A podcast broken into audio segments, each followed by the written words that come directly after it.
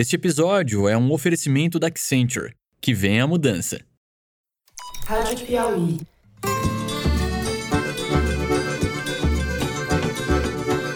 Olá, sejam muito bem-vindos ao Foro de Teresina, podcast de política da revista Piauí.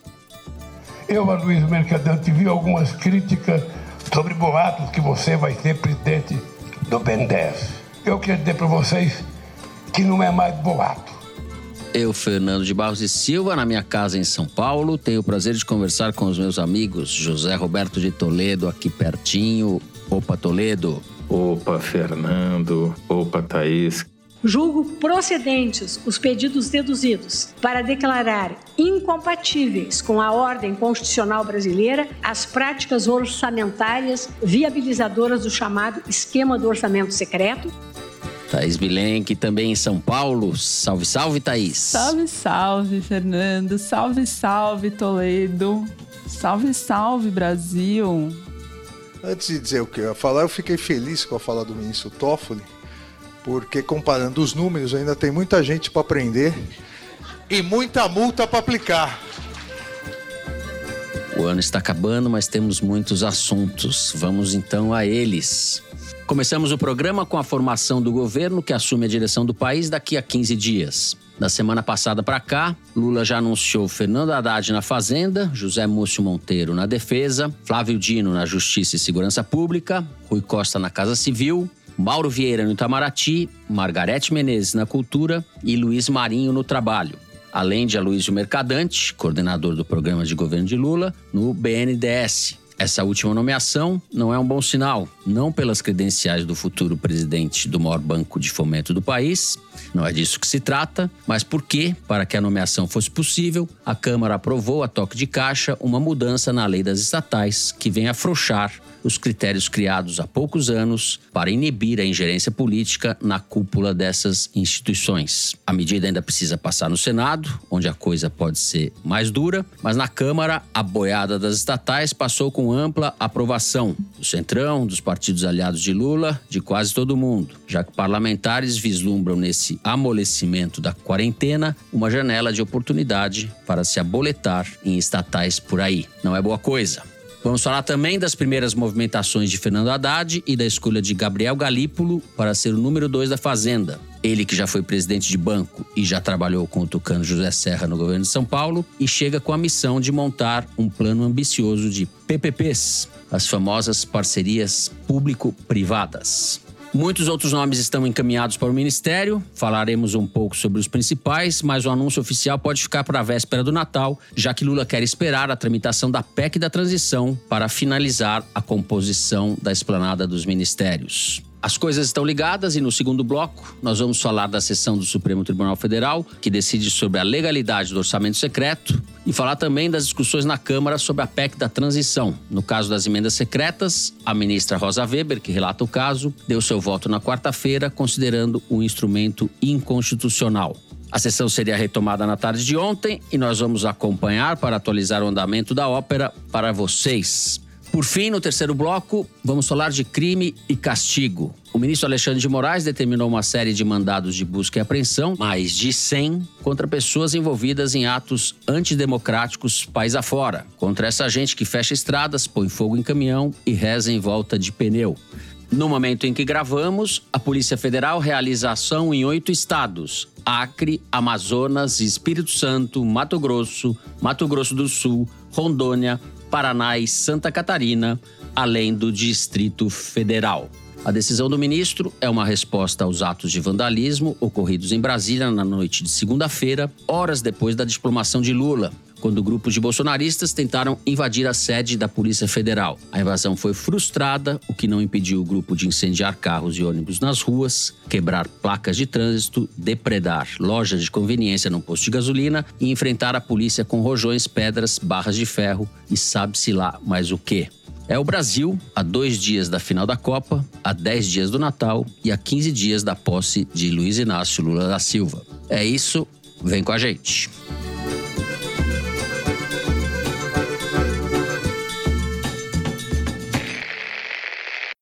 Muito bem.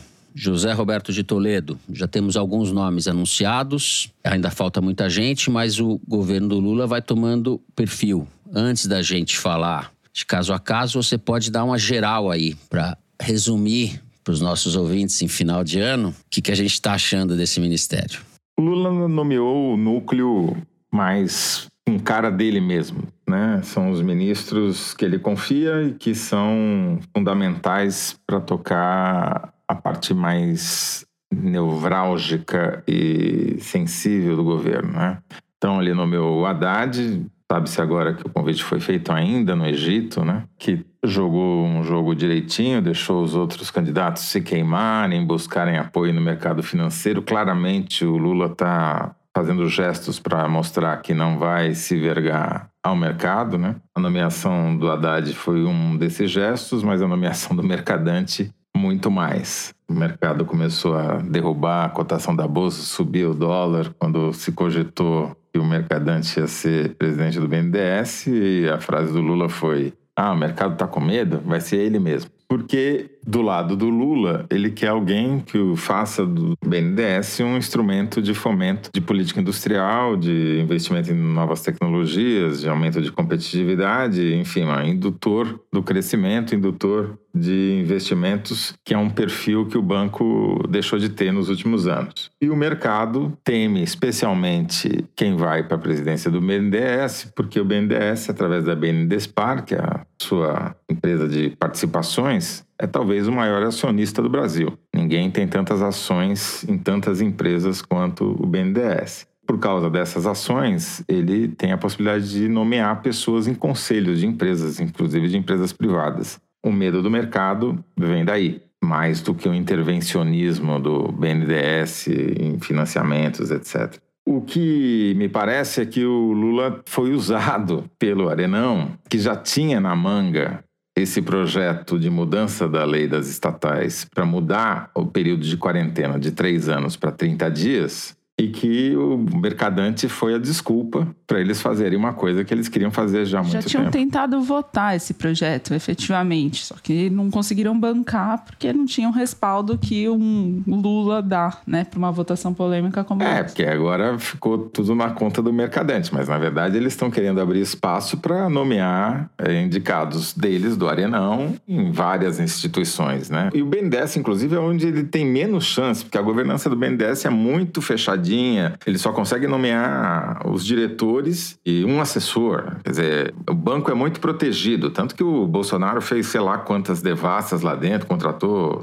três, quatro consultorias para tentar descobrir a suposta caixa preta do BNDES, descobriu absolutamente nada, né? O que, que eu acho que é importante do, do Ministério até agora, além de ter um monte de homem branco, né?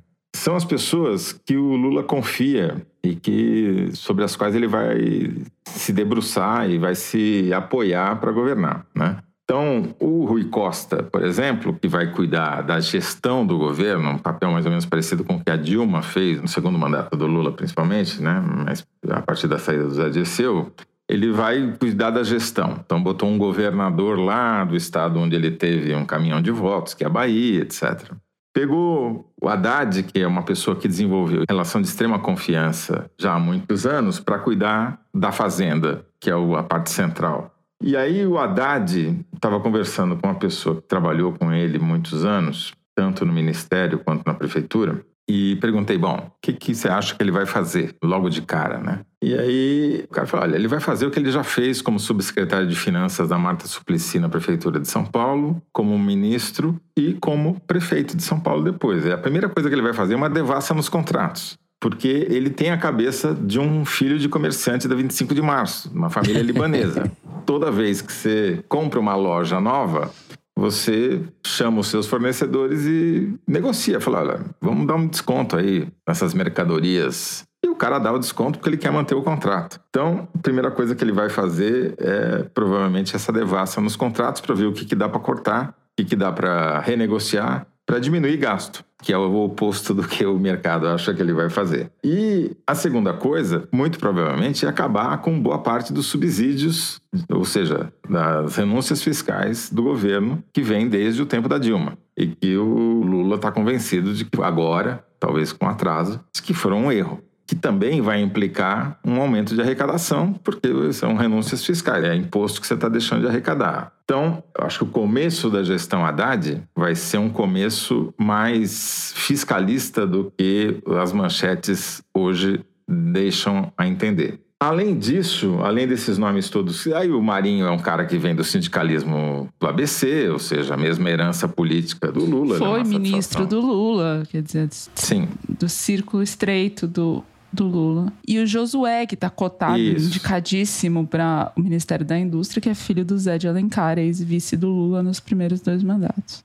Perfeito. Ele fecha o tripé pelo lado da indústria e comércio, que vai ser destacada do Ministério da Economia atual, né? Bom, e falta o planejamento, que ele quer nomear uma mulher, certo? O tripé, você é. fala fazenda, planejamento, indústria e comércio. É, mas o planejamento, embora seja importante, uhum. ele tem menos poder, porque ele dá ideias, ele estrutura, ele facilita, melhora a gestão, mas ele não executa, né? Então ele está se cercando daquelas pessoas que vão ter caneta na mão. Porque a esplanada, nas contas do próprio Rui Costa, vai ter de 35 a 36 ministros. Vai ter um aumento grande de carros oficiais com placa de ministro. Agora, não significa que essas pessoas vão ter verba, vão ter poder de fato, né? Faz parte da negociação. O que o Lula está fazendo é criar o time dele, o núcleo, digamos assim, o meio-campo, e agora vão entrar tudo que para negociação política, para garantir os apoios que ele precisa na Câmara e no Senado e não sofrer impeachment. Agora que o jogo começa. E como se anunciou ali, isso está amarrado à votação da PEC. O Lula fala: eu não vou te dar o ministério antes de você me dar os votos. E o Arthur Lira diz: eu não vou te dar os votos antes de você me dar o ministério. Então você tem o caso da saúde, por exemplo, que o Arthur Lira queria emplacar porque queria emplacar uma pessoa dele e até onde eu sei não está conseguindo. E aí tem até um bastidor interessante, né? No Ministério da Educação, na transição, a favorita era Isolda Sela, governadora em exercício do Ceará, que já foi preterida pela família Ferreira Gomes N vezes e é a principal responsável pelo Ceará ser um exemplo em educação básica. O Camilo, ex-governador do Ceará, eleito senador, mandou um recado para o Lula dizendo: olha, se o Ceará for ter um ministério, eu tenho precedência. E é assim que o Lula faz política, né? Ele faz política por cima com os caciques. E ele falou: olha, Camilo, vamos conversar. Beleza, concordo, você tem precedência. Me falam muito bem da Isolda e tal, mas você é quem decide. Você quer? Aí o Camilo teria pedido um tempo para pensar, para avaliar o tamanho do desgaste que ele vai sofrer por mais uma vez preterir uma mulher para colocar um homem branco no lugar. Né? Com a possibilidade do Camilo assumir a educação no lugar da Isolda, e a Isolda ir para, sei lá, Secretaria de Ensino Básico do Ministério, reforçou muito a possibilidade de ter uma mulher na saúde para compensar isso que eu acabei de contar. Perfeito. Thaís. É o seguinte, as indicações do Lula, de fato, passam por esse aspecto da confiança e da relação pessoal que ele tem pelas pessoas. E no caso do Mercadante, por exemplo, a relação que se estreitou durante a prisão foi fundamental para o papel que o Mercadante desempenhou na pré-campanha, na campanha, como uma das figuras centrais da campanha e depois na transição. E foi o que fez com que ele superasse, inclusive, um histórico de rusgas, né? E desconfianças e disputas dentro do PT, reclamações sobre o temperamento do Mercadante. E uma das histórias nessa relação que eu queria contar, que o Mercadante se aproximou do Lula na cadeia e não só por visitá-lo, mas porque o Lula se tornou um tipo de um editor do Mercadante durante esse longo inverno petista, em que ficou sem poder, sem vitrine, o Mercadante se tornou apresentador de um programa de entrevistas no 247, um site simpático ao PT. Essa foi uma definição simpática ao site. é.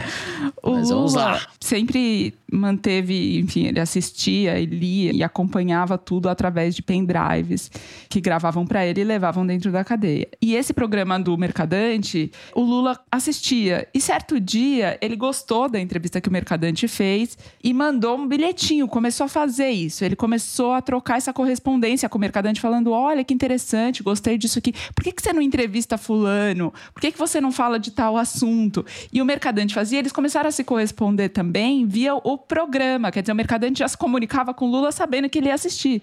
O Lula começou a pautar o Mercadante da cadeia. Na véspera de sair da cadeia, ele assistiu o programa, comentou quando saiu da cadeia com o Mercadante. Eles ficaram íntimos. Quando o Vavá, irmão do Lula, irmão mais velho, morreu e a justiça não autorizou o Lula ir ao enterro, o Mercadante foi e gravou na volta do enterro um programa indignado, falando, enfim, todas as críticas que o Lula mesmo sentia e toda a injustiça né, que eles viam no episódio e se engajou no projeto Lula Livre, se engajou na campanha do Lula como Prêmio Nobel da Paz. Teve esse aspecto né, que fez com que o Mercadante conseguisse se firmar no núcleo duro em torno do Lula. Lembrando, Thaís, que o Mercadante, além das rusgas que você mencionou, que vem de longa data, o Mercadante foi ministro da Dilma, né? E foi apontado dentro do PT como um dos responsáveis pela derrocada, por ter deixado ela ir até o limite, enfim. Uhum. Ele foi responsabilizado por parte do PT por isso. Agora eu queria falar da nomeação do Gabriel Galípolo como secretário executivo do Haddad, porque de todos esses nomes, ele talvez seja o menos carimbado como petista, né? Inclusive porque não é propriamente petista, você já mencionou, trabalhou no governo Serra, é um estudioso entusiasta das concessões. E ele passou por um corredor não polonês, mas um corredor petista até ser anunciado. A única credencial, digamos, que ele tinha, né, o cartão de visita para o Lula, era ter sido sócio do Beluso, Luiz Gonzaga Beluso, um economista ligado, próximo, amigo do Lula, e conhecia o Haddad da academia, da universidade, mas não foi o Haddad que levou o Galípolo para o círculo petista. Tudo começou em maio de 2021. O PT estava muito mais fechado em relação ao mercado do que está agora. E o Marcola, não o Marcola do PCC, o Marco Aurélio Santana Ribeiro, que é um assessor muito próximo ao Lula, que toca a agenda dele, ele liga para o Galípolo dizendo que o Lula queria marcar uma reunião por Zoom com ele, a Glaze, o Camoto, Franklin Martins, enfim, o núcleo lá em torno do Lula. O Galípolo aceita e durante essa reunião ele escuta o Galípolo e depois pergunta: Eu fui bom para o mercado financeiro? Vocês ganharam dinheiro comigo? E o Galípolo respondeu: Sim, muito bom. O mercado não é a favor nem contra nada, o mercado quer grana. Foi a resposta que ele deu. À noite, Marcola ligou para ele e disse que o presidente tinha gostado muito daquela reunião, se ele poderia participar de outras.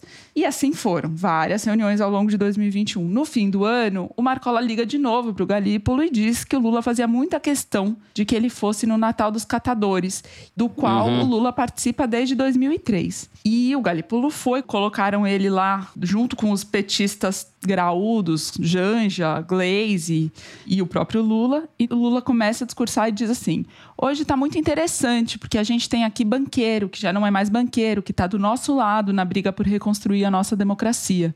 Tem empresários querendo conhecer a vida de vocês, e enfim, depois de três ou quatro meses, a Glaze liga para o Galípolo e pergunta se ele conhecia o grupo Esfera, que é esse grupo do João Camargo que passou a fazer encontros com figuras da política para discutir durante o ano eleitoral os projetos. E ela diz para ele que estava na dúvida se ia, porque achava que era meio bolsonarista o ambiente. E ele diz exatamente por isso que você tem que ir. Ela pede para ele ir junto, ele vai, a Mônica Bergamo dá o furo e aí ele se torna um nome mais conhecido. Ele tinha receio de aparecer porque achava que o mercado ia torcer o nariz para ele, os amigos do mercado iam ficar nervosos. E aconteceu, na verdade, o inverso. Naquela época, ele causou muita ciumeira no PT e os amigos do mercado achando ótimo. Ele começou a participar de várias reuniões, então ele foi tocando, sempre dizendo que não representava a campanha, não representava o PT. Até que, quando começou a campanha para valer, ele já estava com dois almoços, três jantares, cinco dias por semana.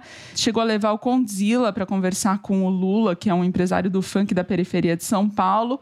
Enfim, para conquistar esse espaço de ser o número dois do Haddad na Fazenda, passou por todo esse processo de conversão de mais de um ano, um ano e meio, até conseguir a confiança. Por isso que é difícil para uma figura como a Simone Tebet, por exemplo, conseguir sentar logo nessa cadeira, né? Porque a Simone, a Marina Silva, os economistas do Plano Real, que também já todos saíram, né, de cena, foram a foto do segundo turno. A Marina e a Simone, em particular, do lado do Lula, foram decisivas para o resultado, para a vitória do Lula, e agora estão nessa dificuldade de conseguir. Agora, só falar em relação aos economistas do Real, especificamente ao, ao Pércio Arida e André Lara Rezende, e também ao Armínio Fraga, o Haddad, na entrevista que deu à Globo News, fez uma deferência a eles e não me pareceu uma coisa apenas retórica. Diz que está pensando em constituir um conselho de notáveis ali, de pessoas com quem ele quer discutir, Fernando, etc. Isso não é poder, né? Em conselho de notáveis é quando você não, Não, dá não, um não, cargo não pra tô falando que é poder, mas ele mesmo falou: essas pessoas têm um tamanho que ou elas são ministras ou elas. Ele Exato, falou, essas mas elas pessoas têm. estavam lá para ser ministras. E ele foi franco em relação a isso. Já que o ministro é ele, Haddad, eu não acho que ele falou por falar isso, entendeu? Eu acho que realmente essas pessoas vão ser interlocutoras dele.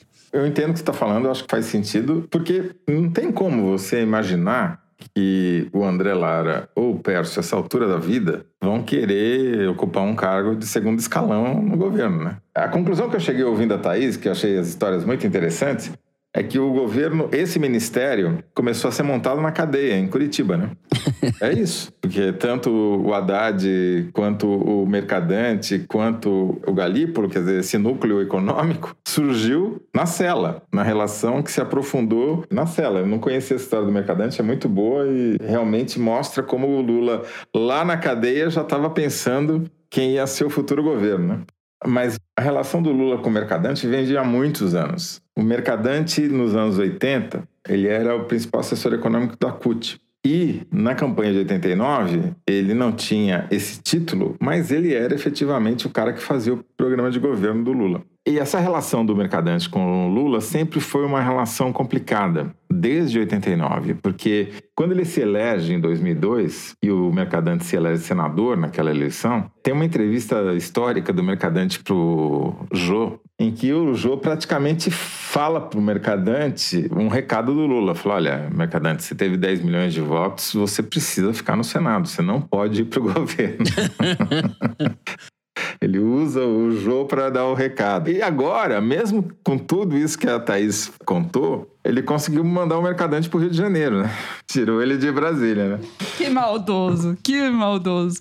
Você lembrou 89 e eu imediatamente me lembrei de 94, quando o Mercadante era uma pessoa importante na equipe econômica ali da campanha do Lula e disse, entre outras coisas, isso eu não vou esquecer, que o plano real era um plano eleitoreiro e que não ia durar, que era só para eleger o Fernando Henrique. Ali começou a desgraça dele, porque ele ficou com essa pecha de ter uma avaliação errada sobre uma coisa fundamental. né? Muito bem, a direção já me puxa a orelha aqui. Nós vamos encerrando o primeiro bloco do programa. No segundo bloco, nós vamos falar da votação do orçamento secreto no STF e da votação da PEC da transição na Câmara. A gente já volta.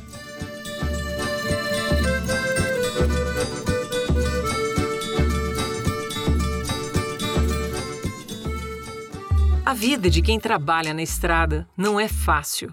Além de atravessar o país levando todo tipo de carga, é preciso cuidar do caminhão e ainda ficar de olho nos gastos. Ajudar os caminhoneiros nessas tarefas é uma das funções do Trato. Trato é um aplicativo desenvolvido pela Accenture em parceria com a empresa de logística VLI.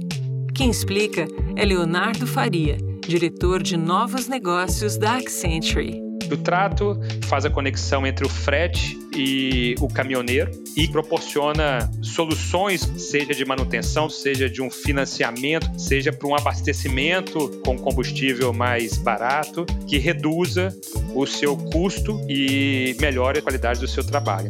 Esses são cuidados que podem fazer a diferença na vida de caminhoneiros como o Gilberto Martins. Você descarrega, pagamento, daí 15 minutos tá na conta, você não tem que ir em banco descontar cheque. Isso para nós é muito difícil. Você chega no posto com cheque para poder abastecer, eles cobram 10 centavos o litro, mais caro. Então o trato para nós que é autônomo não tem coisa melhor não. O Trato é um exemplo de como a Accenture atua em mais de 40 setores para entregar todos os dias a promessa da tecnologia e da criatividade humana. Accenture, que venha a mudança.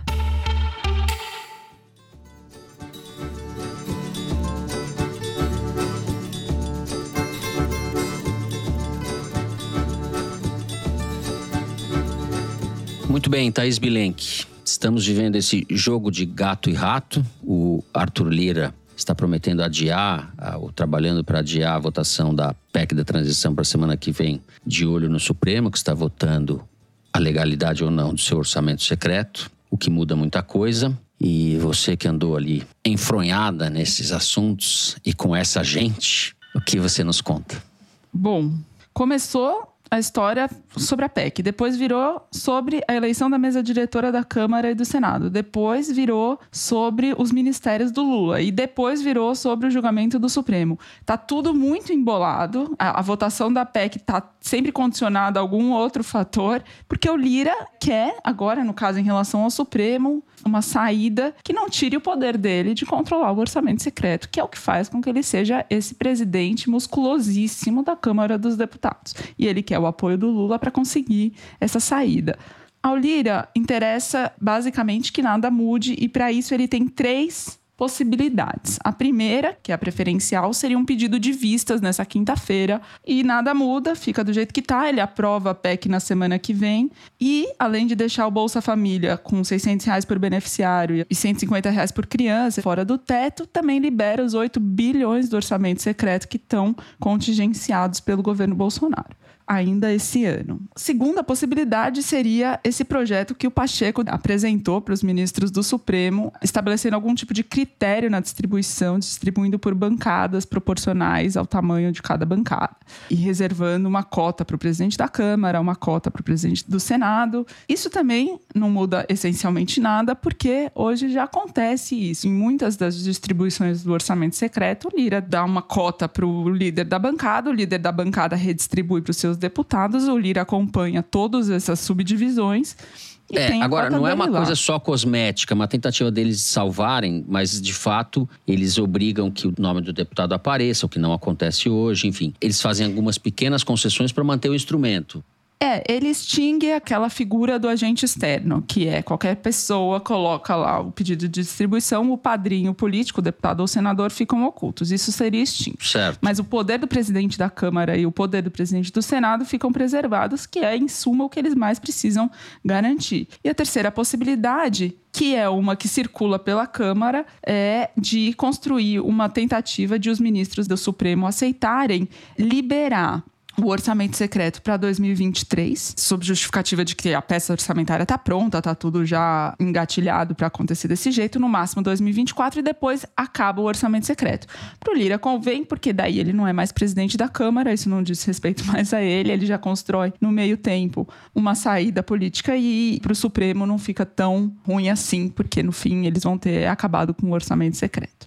Para o Lula, como você mencionou, esse impasse é um problema porque o Centrão usa a votação da PEC para pedir ministérios, chefia de empresas e bancos públicos.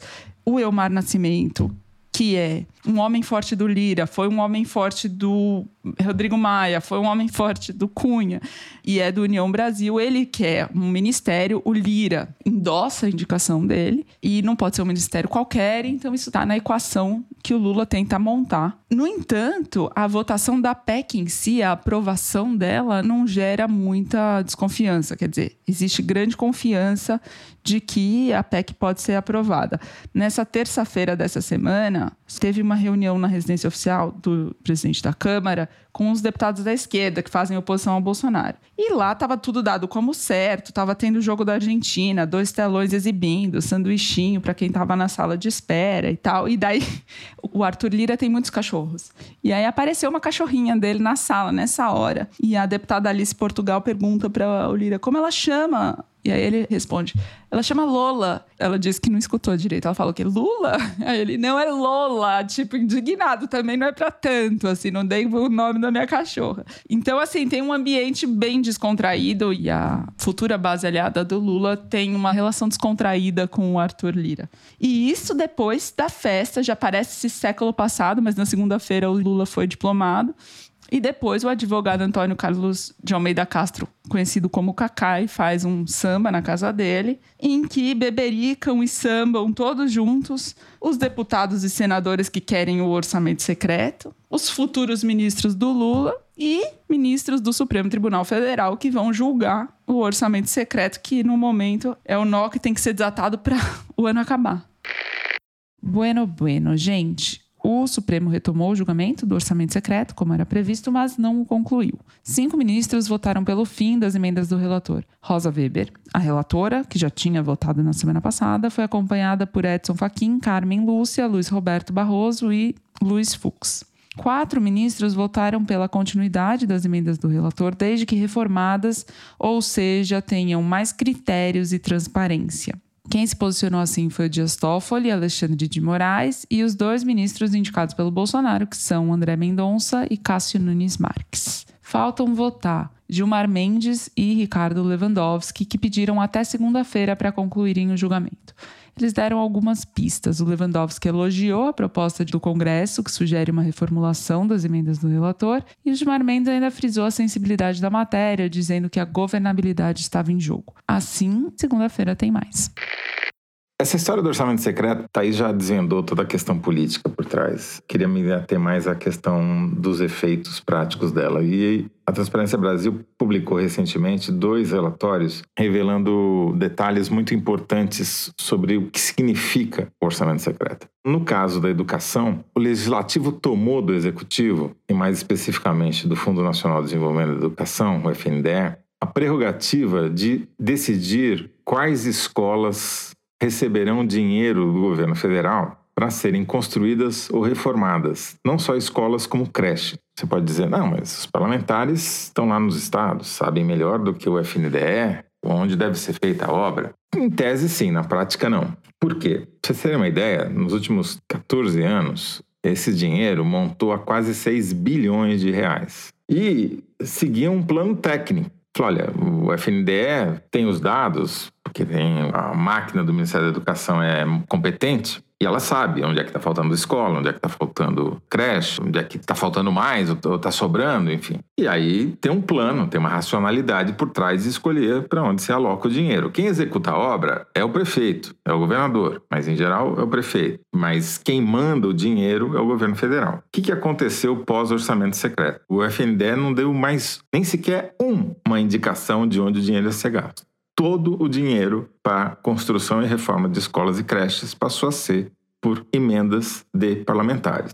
Isso em 2020 e 2021. Mas isso é um é, escândalo. É, é, um escândalo. é, um escândalo. É muito bom esse exemplo, porque muito. mostra a paroquialização do negócio e como é, não tem racionalidade nenhuma. Não, você roubou do executivo o seu poder de executar e de determinar Sim. quais são as prioridades. Mas não para aí. Segundo o relatório da Transparência Brasil, mostra que 800 milhões de reais foram destinados a obras sem projeto. Ou seja, não foram executados. Porque você não consegue executar uma obra se não tiver um projeto de reforma, um projeto de construção. O que, que aconteceu então? O dinheiro só serviu para o deputado, para o político que patrocinou a emenda, ir lá no município e falar: olha, consegui não sei quantos milhões para construir essa escola, para reformar essa quadra, para fazer essa creche. A obra nunca saiu do papel. Pior, havia outras escolas paradas por falta de dinheiro que não puderam ser concluídas porque o dinheiro foi desviado para essa obra fantasma.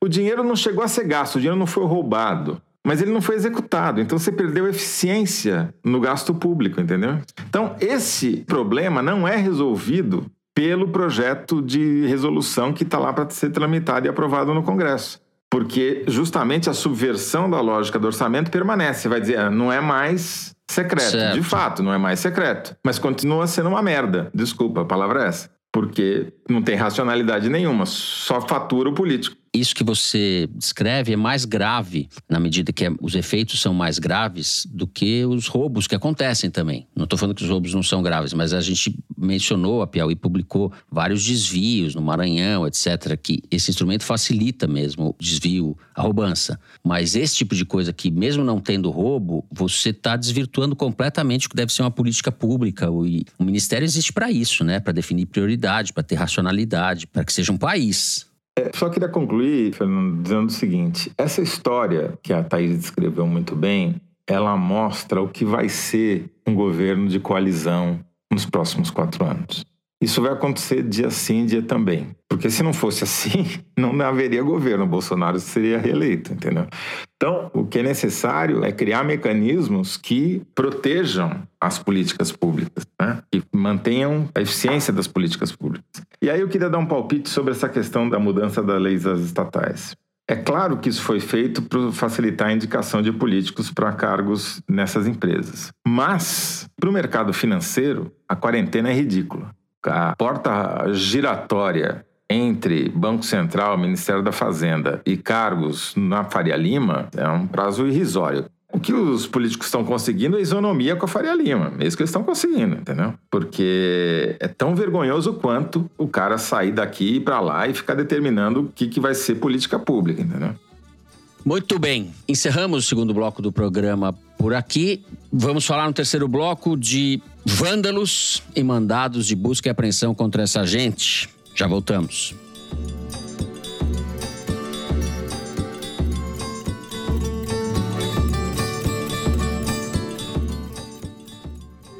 Não deu pro Brasil nessa Copa, né? E não sei para você, mas para mim ela vai ficar marcada como uma Copa em que muita gente estava torcendo contra a seleção, seja pela camisa amarela ou seja pelos sentimentos pouco nobres que o Neymar provoca em parte da torcida. Agora, o menino Ney tem uma turma de defensores bem improváveis que me chamou a atenção.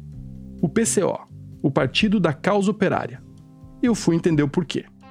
Essa é uma das histórias dessa semana do Rádio Novelo Apresenta. Um podcast original da Rádio Novelo, disponível em todas as plataformas de áudio e no YouTube.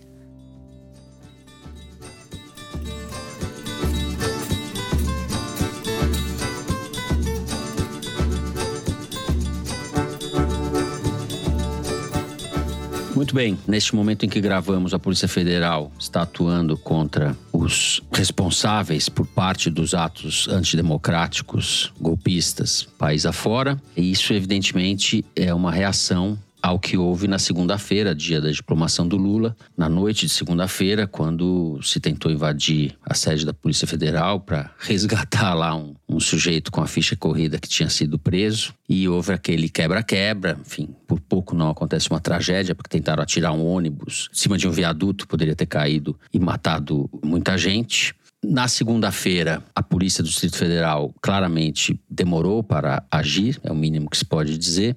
E o Flávio Dino, ministro do futuro ministro da Justiça do, do, futuro governo, foi ao Centro Cultural Banco do Brasil, onde se realizavam o trabalho dos grupos de transição, às 11 da noite, perto das 11 da noite, para dar uma coletiva e foi acompanhado do chefe da segurança do Lula da Polícia Federal, que é o futuro delegado-geral da Polícia Federal, cujo nome agora me escapa, e levou também o secretário de segurança do DF e fez ali uma espécie de direção de cena para dar uma coletiva dizendo o que, que deveria acontecer, ou seja, o futuro ministro já estava atuando como ministro porque o Anderson Torres, ministro da Justiça do Bolsonaro, fez uma nota lacônica e pífia.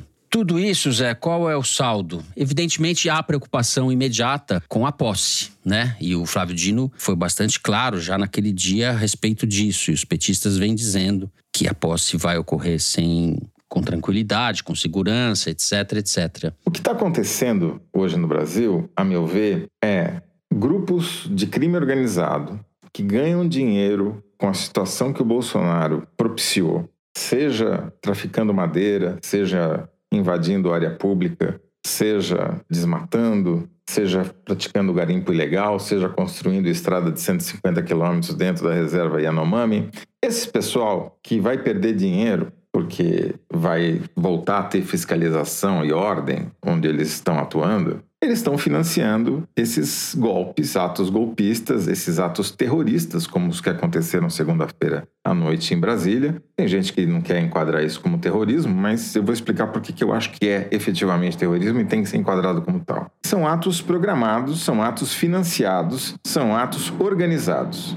Tem toda uma lógica e um encadeamento. Então, Primeiro, criou-se essa desculpa de que o estopim foi pedido de prisão contra um traficante de drogas que se veste de indígena, de líder indígena, que é um pastor. Pastor, traficante de drogas e líder indígena nas horas vagas, mas principalmente um organizador de atos, é um criminoso contumaz. Já foi condenado, inclusive, por tráfico de cocaína. Esse cara, na verdade, é um peão, ele é um nada tá certo? Ele só aparece o nome dele nas manchetes, mas efetivamente não é ele que está por trás de nada disso. Efetivamente, quem está por trás de tudo isso é quem tem interesses, grandes interesses financeiros que estão sendo contrariados pela eleição de um governo democrático. Então, eles criaram essa narrativa de que foi uma reação à prisão desse sujeito e, imediatamente, quando as coisas começam a virar atos violentos, com sequestro, agressões,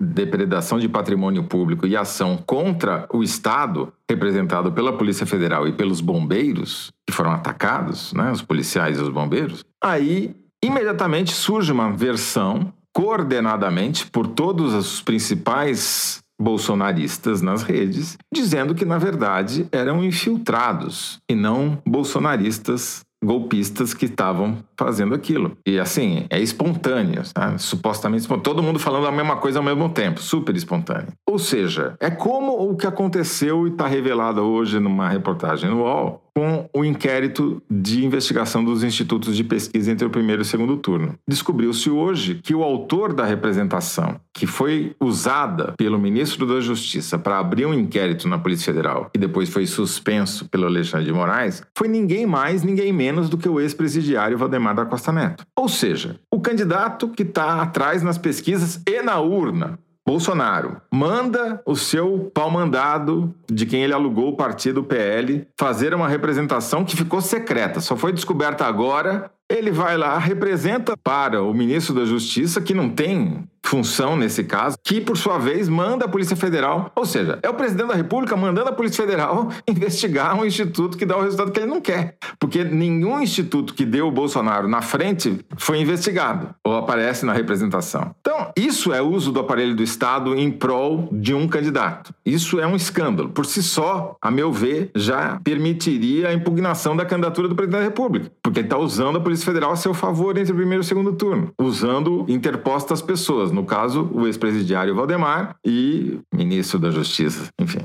Thais Bilenque, nós que falamos de Alexandre de Moraes no Foro ao Vivo, no Festival da Piauí de Jornalismo, ele continua fazendo história, né, Thais Bilenque? Porque na segunda-feira fez aquele discurso que foi bastante enfático e elogiado, criticado por alguns, mas elogiado pela maioria, dizendo que não vão ficar impunes e que terão consequências, os crimes terão consequências, responsabilização, etc. E hoje pôs o discurso na prática os bolsonaristas radicais, eles estão perdidos e estão rachados. Quem diz isso não sou eu, mas um deles, que pediu para conversar comigo sem ter a identidade revelada, porque ele teme retaliações dos aliados, que ele critica, e também do Alexandre de Moraes, que ameaça com multa, bloqueio de conta em rede social, ameaça e cumpre, né? Muitos deles já tiveram essas sanções impostas. O clima entre eles está pesado. Esse bolsonarista com quem eu falei diz que os colegas são lobos solitários, quer dizer, agem sem estratégia de grupo, porque querem aparecer, então fazem qualquer negócio, mas muitas vezes acabam cometendo ofensas que dão margem para a ação do Alexandre. Então, o Bolsonaro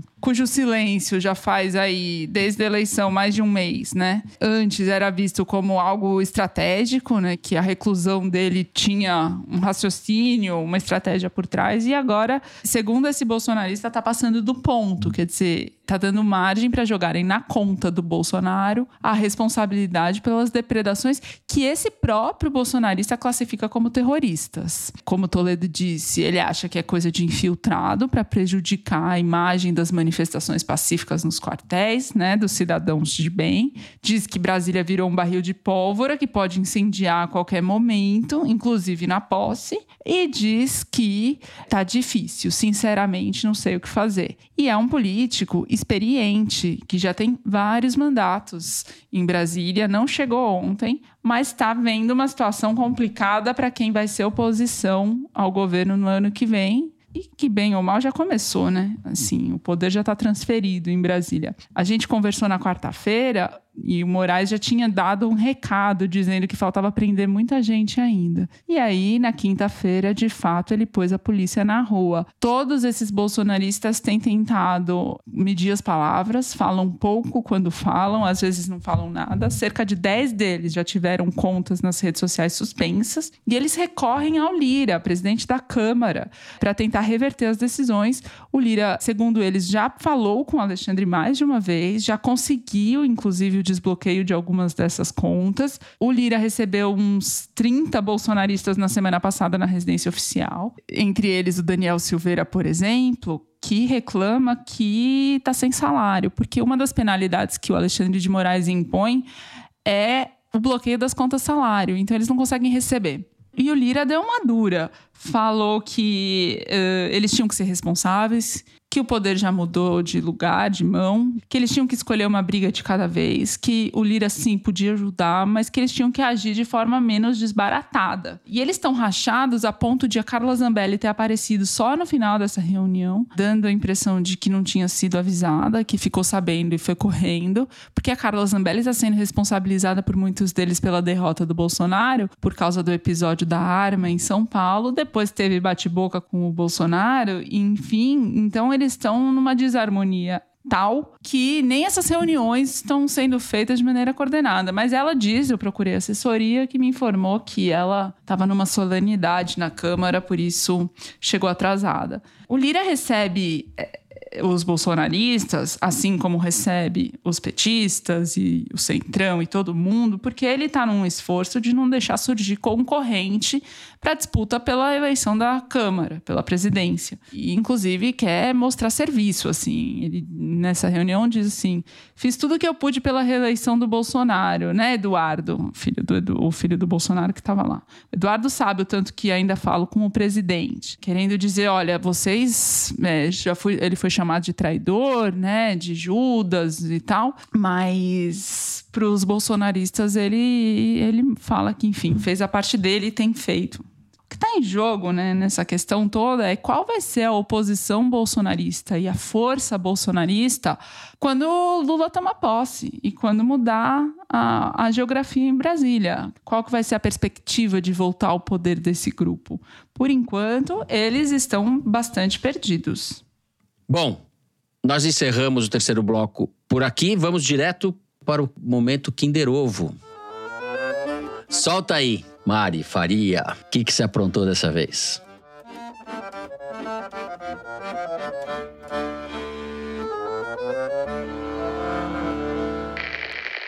O agronegócio planta commodities, planta grãos, não planta comida, não planta alface. Ah, é, Ah, Paola é, Carosella. É, é a Paola, é. Merda, O pequeno falei, agricultor demorei. produz mais ou menos 70% dos frescos Mais ou verduras que a menos. gente come tem menos de 30% da terra no Brasil. Mais de 70% das Muito amiga da Janja, Paola. menos de 1% dos brasileiros. É um governo que decide que tipo de agricultura ele quer fomentar.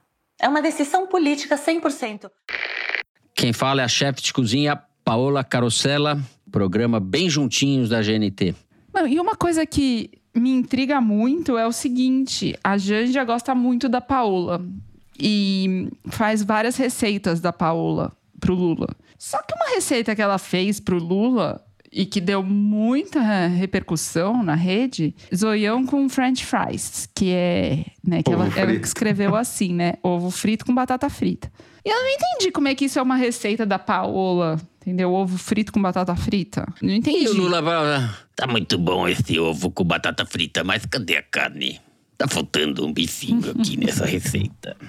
Muito bem, estamos quase chegando ao final. Temos momento cabeção. A gente vai então dar umas dicas para os ouvintes. E eu quero ouvir as dicas dos meus colegas, amigos, porque eu, eu mesmo, não me preparei muito para esse momento. Vamos começar com quem? José Roberto de Toledo. Vou falar rapidamente, porque um dos livros que eu vou recomendar chama-se Smart Brevity. É dos fundadores do site Axios, que é um site de muito sucesso nos Estados Unidos, jornalístico, e que, cuja característica é a brevidade. E resolveram ganhar mais dinheiro ainda com isso, lançaram um livro com dicas e técnicas para as pessoas serem breves, não só ao escrever, mas também ao falar, e até para fazer e-mails, apresentações de PowerPoint, conduzir reuniões, tudo que eu não sei fazer. Já li, estou relendo para ver se eu aprendo alguma coisa. E a recomendação é Via Ápia, do escritor carioca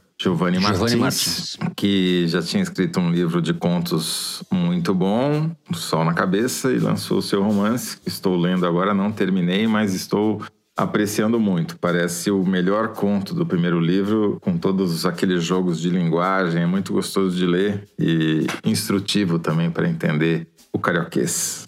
É, ele inova a língua, né, o Giovanni? Ele tem essa coisa. Ele Meio realmente Guimarães é uma, Rosa é um- do Morro. Ele é um acontecimento na literatura brasileira. É, é impressionante. Thais Bilenque. Eu vou indicar o livro Estar Vivo Machuca, As Melhores Crônicas de Ricardo Araújo Pereira, da editora Tinta Eba! da China. O bonitão. É o bonitão de Portugal. O cara inteligente, É. bonito, engraçado. E português. E português, exato. Que é um adjetivo ao mesmo tempo, um substantivo e um adjetivo. Ele tem essas crônicas que ele publicou na Folha ao longo dos anos sobre política, tem momentos muito inspirados. Eu vou ler um trechinho aqui sobre o Temer é ainda, ótimo. só para dar o sabor. Quando se suspeitou que o presidente do Brasil teria tentado comprar o silêncio de outra pessoa, fiquei fascinado com a ideia. Que coisa linda, comprar o silêncio. A corrupção costuma ser bastante prosaica, mas há qualquer coisa indesmentivelmente poética em comprar silêncio. Se for verdade, parece que Michel Temer é a voz que fala num poema de Manuel de Barros. Foi aí que me indignei. Detesto injustiça. Quando Manuel de Barros começa um poema dizendo: Difícil fotografar o silêncio, entretanto tentei, toda a gente acha bonito. Mas quando se supõe que Temer pretende comprar silêncio, o caso sai nas primeiras páginas, como se fosse escandaloso. É, muito bom ele. Que era Muito aquele bom. episódio do Cunha, né? Que ele tentou fazer o Cunha não falar. Tem um outro livro que eu folhei até agora e pretendo me debruçar um pouco mais com essa cobertura sobre a transição e o governo Lula, que é o livro Eles Não São Loucos, do João Borges, Os Bastidores da Transição Presidencial FHC Lula. O João Borges, na época, era assessor da presidência do Banco Central. Mas mais do que o relato dele, o livro recupera vários documentos, fotos, matérias de jornal, muita coisa da época. E que é muito útil pra gente entender o que tá acontecendo, quem são os personagens de hoje, já naquela época, fazendo história. Então, é outra leitura para quem tá aí comendo pipoca enquanto muda de poder, muda de governo. É uma boa fonte. Muito bem. E eu vou indicar um livro do Lira Neto, que é talvez o grande biógrafo brasileiro da atualidade, né? Existem bons biógrafos no Brasil. O Lira Neto escreveu um livrinho que foi lançado agora, chama Arte da Biografia: Como Escrever Histórias de Vida. É um livrinho curto, muito bom, porque ele relata a sua experiência pessoal, usa casos da biografia que ele escreveu sobre o Getúlio. Ele escreveu várias biografias, né? Escreveu a biografia do Castelo Branco, escreveu a trilogia do Getúlio, né? Uma biografia em três volumes, não é uma trilogia, uma biografia em três volumes do Getúlio. Escreveu a biografia do Padre Cícero, mas o livro é muito legal porque ele dá dicas, não é didático, é muito sofisticado, com muitas citações. Ele domina a bibliografia sobre o assunto, dicas de apuração e dicas de forma, sobretudo, né? De andamento de narrativa, de como você pode, em duas linhas, dar conta de 10 anos e gastar 10, 20 páginas escrevendo uma hora, depende do recorte, como você monta, ou remonta, ou refaz a biografia justamente de uma vida, né? Como você constrói esse negócio. E daí estou me preparando, estou falando do Lira Neto aqui, porque chegou junto uma biografia do Fernando Pessoa, do Richard Zenit, Z-E-N-I-T-H, que é a biografia do Fernando Pessoa, só que ela tem mil páginas, Toledo. Você vai tirar férias e vai ler a biografia do Fernando Pessoa e contar pra gente. Como chama o autor? Zenit? Zenit. Podia mandar Richard pra ele o Zenit. Smart Brevity, né?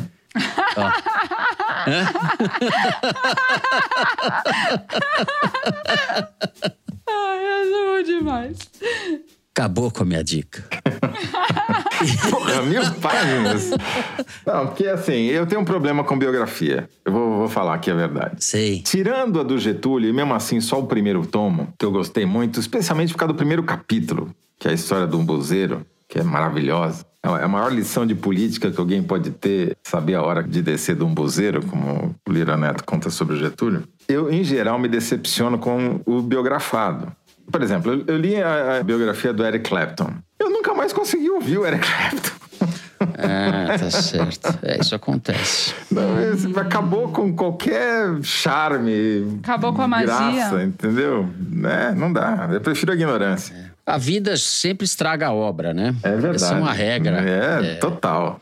Então, ficam aí as nossas dicas e as dicas do Toledo, sobretudo, né, Toledo? Vamos direto para o Correio Elegante. A hora de vocês, as dicas de vocês do Correio Elegante, quando vocês nos dão as dicas. Eu vou começar lendo aqui uma cartinha do Eduardo Veras, de Porto Alegre. Escreve pra gente falando o seguinte: Sou da geração do Toledo e do Fernando. Trabalhei em redação por quase 20 anos como repórter e editor, mas me desiludi tristemente com o jornalismo. Fiz mestrado, doutorado e pós-doutorado em História da Arte e hoje sou professor na Universidade Federal. O foro me levou a fazer as pazes com o jornalismo. Admiro demais, demais a inteligência, a perspicácia, a boa apuração, a agudeza crítica da Thaís e do Toledo. Ele não escreveu isso, mas... é. Não volto mais à velha profissão, mas me reconciliei pelo menos com o exercício de leitor e ouvinte. Retomei a assinatura da Piauí, venho peneirando os jornais no dia a dia e não perco o foro de jeito nenhum. Sexta-feira, na hora de lavar a louça do almoço, já estou atento. Venho pedir, por gentileza, que mandem um beijo para a Clarice, minha amada companheira que me viciou no podcast. Abraços grandes. Beijão um beijo para Clarice. Clarice e um beijo para você. Eduardo Veras.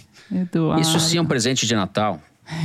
Não, porque além de tudo, o cara voltou a assinar a Piauí, quer dizer, vai mandar dois beijos pra Clarice, né? Porque- Eduardo Veras, depois você vai contar que esse pós-doutorado em História da Arte que eu fiquei curioso para saber o que você estudou. Isso sim é importante. E não as nossas bobagens aqui. Bom, a Mari tá com algum interesse em ir para Porto Alegre, porque eu também vou ler um e-mail enviado de lá. É do Diego Airoso da Mota, que diz assim: Escrevo para anunciar que, embora prevista para 6 de janeiro, neste 12 de dezembro chegou a esse mundo louco a Aurora, nossa filha, minha e da Natália. Mais ou menos por acaso, no mesmo dia da diplomação do Lula e do último foro ao vivo de 2022. Uma nova Petralha Teresiner, enfim. Estamos muito felizes e conscientes dos grandes desafios que os novos tempos trarão a nós pais, ao criar um serzinho e ao país em sua demanda de reconstrução. E que, em ambos os casos, na criação de Aurora e na recriação do Brasil, será necessário senso de atualidade, profundidade e pertinência do jornalismo da Piauí, com o tempero de sarcasmo e sagacidade típico do foro. Desejamos que, assim como a aurora de todas as manhãs, a nossa, com A maiúsculo, chegue para simbolizar um novo tempo. Como diz o gaúcho, um quebra-costela em cada um de vocês, um beijo na Natália, que amo em escala crescente, e na Aurora, que ainda é só um pacotinho de gente, mas já carrega um mundo de esperança. Ai, Diego, que poeta, arrepiei. É, muito bom. Das Alguém ainda tão- vai escrever uma biografia de mil páginas sobre o Diego.